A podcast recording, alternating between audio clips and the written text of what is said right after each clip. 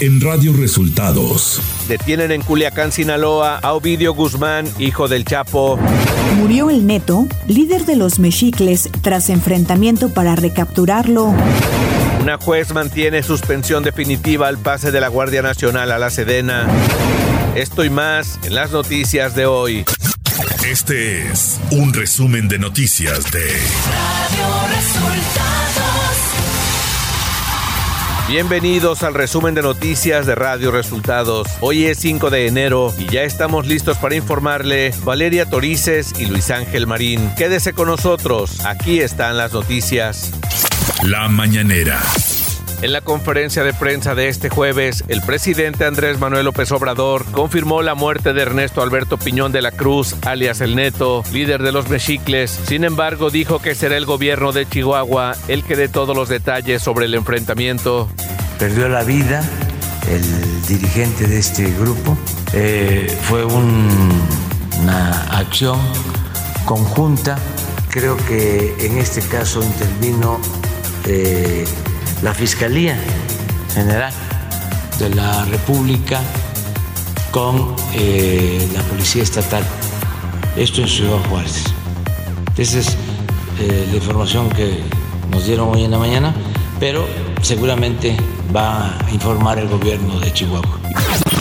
Y debido a la veda electoral por los comicios en el Estado de México y Coahuila, el mandatario dio a conocer que las pensiones y apoyos en esos estados se adelantarán se adelantan los apoyos para no entregarlos durante las campañas.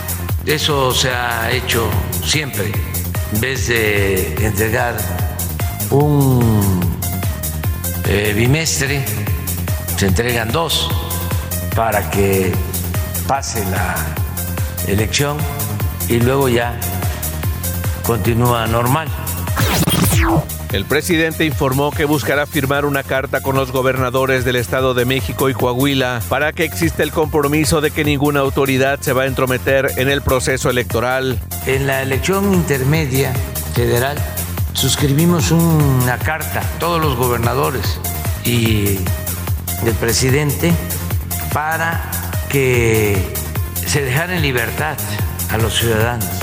Se tiene ese, ese documento y vamos a, a volver a reproducirlo por estas elecciones.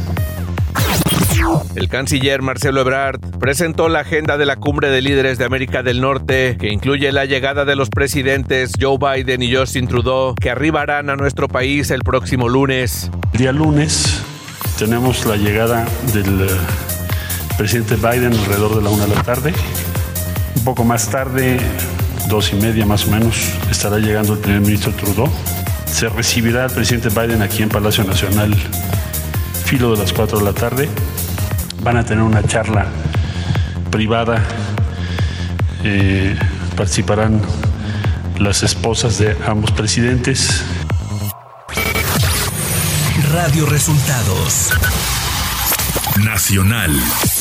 Autoridades mexicanas informaron esta mañana que capturaron a Ovidio Guzmán, hijo de Joaquín El Chapo Guzmán, en un operativo en el estado de Sinaloa. Se espera que autoridades federales ofrezcan más detalles en el transcurso de este día. A través de redes sociales, diferentes aerolíneas se han pronunciado con respecto a los hechos ocurridos en Culiacán e informan que las operaciones quedan canceladas hoy desde y hacia Culiacán, Los Mochis y Mazatlán. Asimismo, a través de redes sociales se ha informado que los habitantes del estado en casa y se suspendieron labores de oficina en el estado. Esto tras los enfrentamientos registrados en carreteras y vialidades.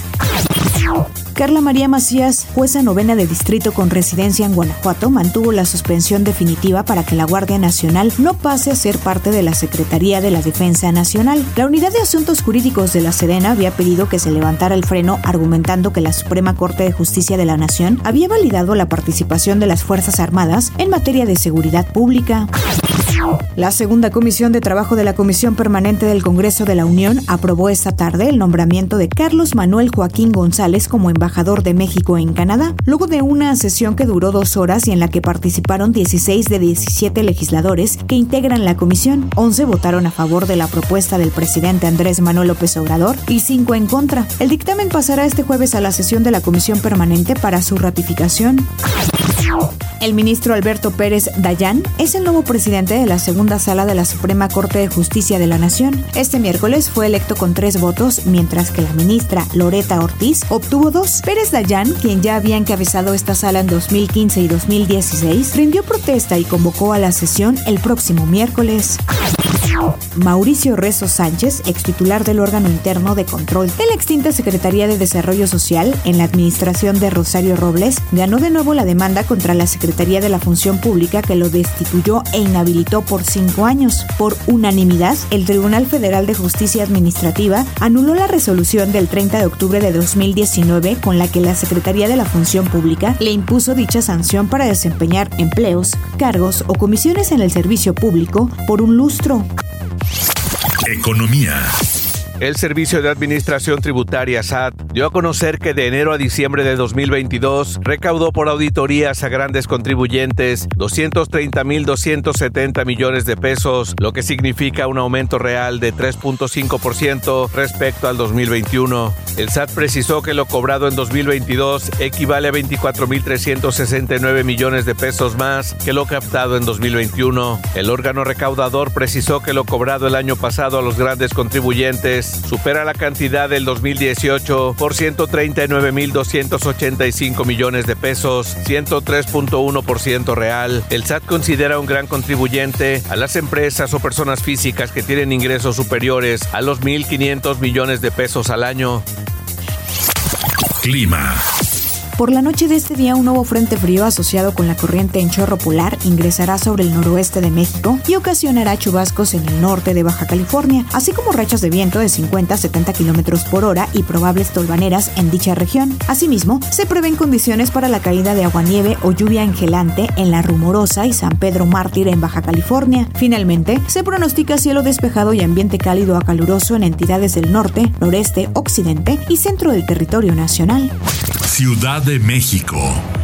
La Fiscalía General de Justicia de la Ciudad de México dio a conocer que José de Jesús N. fue detenido por detectives de la Policía de Investigación de la Ciudad de México por su presunta participación en el homicidio de los hermanos Andrés y Jorge Tirado. El acusado fue aprendido en la colonia El Sifón de la alcaldía Iztapalapa. La Fiscalía Capitalina informó también de la aprehensión de Gustavo N. y Arturo N., ex servidores públicos de alto nivel del gobierno de la Ciudad de México en la administración pasada que encabezó Miguel Ángel Mancera por el delito de asociación delictuosa, aunque previamente se les vinculó a proceso por su presunta participación en el caso de espionaje de políticos, deportistas y periodistas. Por este caso ya suman seis detenidos. Información de los estados.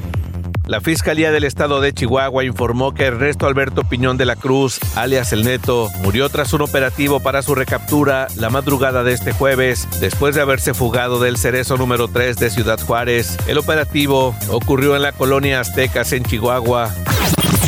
Este martes arrancó formalmente el proceso electoral para renovar la gubernatura del Estado de México con la sesión especial del Consejo General del Instituto Electoral Mexiquense, que exhortó a los partidos a actuar con responsabilidad y apegados a la ley. El proceso electoral de este año será el más grande en toda la historia del Estado de México, pues se instalarán más de 20 mil casillas en el territorio y podrán participar más de 12 millones 600 mil electores.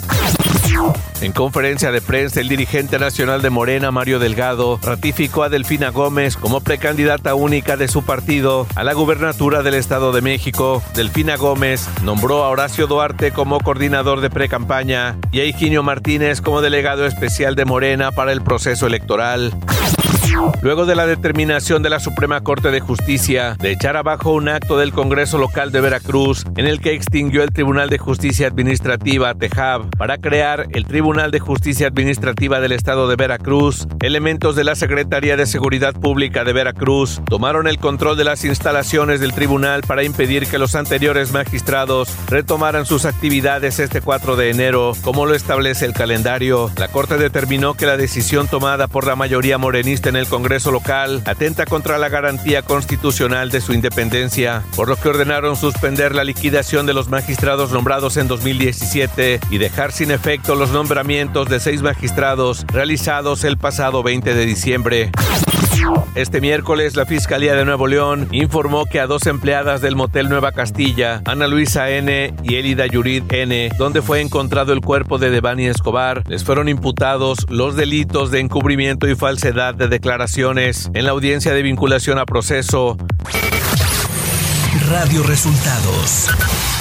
Internacional. El presidente de Rusia, Vladimir Putin, ordenó hoy un alto al fuego de 36 horas a partir de las 12 horas de Moscú de mañana viernes a lo largo de toda la línea del frente en Ucrania, informó el Kremlin. Según la nota de la presidencia rusa, la decisión del jefe del Estado es en respuesta al llamamiento del patriarca de la Iglesia Ortodoxa rusa, Kirill, de establecer una tregua de Navidad que los creyentes ortodoxos celebran el 7 de enero. Estados Unidos exigió este martes al primer ministro israelí Benjamin Netanyahu que mantenga el statu quo de la explanada de las mezquitas de Jerusalén. Tras la polémica visita del titular de Seguridad Nacional, el ultraderechista Itamar Ben-Gib, a este lugar sagrado para los judíos y musulmanes, Estados Unidos recordó que Netanyahu ha prometido preservar el statu quo de los sitios sagrados, por lo que exhortó a que cumpla con ese compromiso. Kevin McCarthy volvió a sufrir este miércoles una dura derrota al perder la sexta ronda de votaciones para elegir al presidente de la Cámara de Representantes. Un fuerte golpe que arriesga aún más su candidatura para el cargo y aumenta la incertidumbre sobre si todavía podrá conseguirlo o si surgirá un candidato viable como alternativa. La Cámara no puede avanzar con ningún otro asunto hasta que se elija un presidente, incluida la juramentación de los nuevos miembros.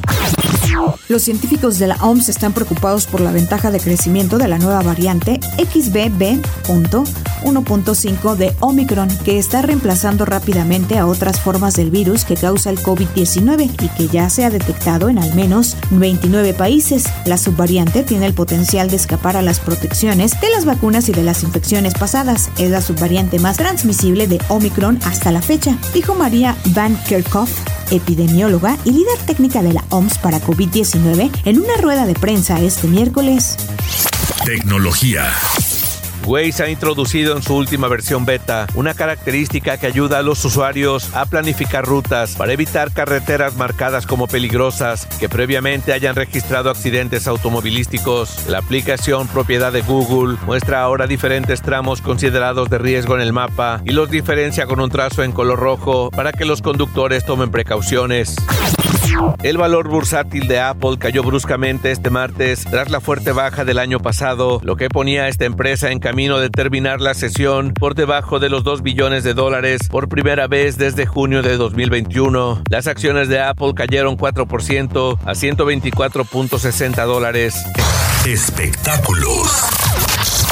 Gloria Trevi enfrenta una nueva demanda civil por corrupción de menores junto al que fuera su pareja, el productor Sergio Andrade. Una corte del distrito de Los Ángeles ha revivido las afirmaciones de que la pareja reclutó a niñas y adolescentes para formar parte de una red de abuso sexual, informó la revista Rolling Stone este miércoles. Por otro lado, la cantante a través de sus redes sociales comentó, cada golpe me ha hecho más fuerte y más humana. Me emociona todo lo que viene, siento que los que no me conocen por fin me van a conocer y al final todos me amarán.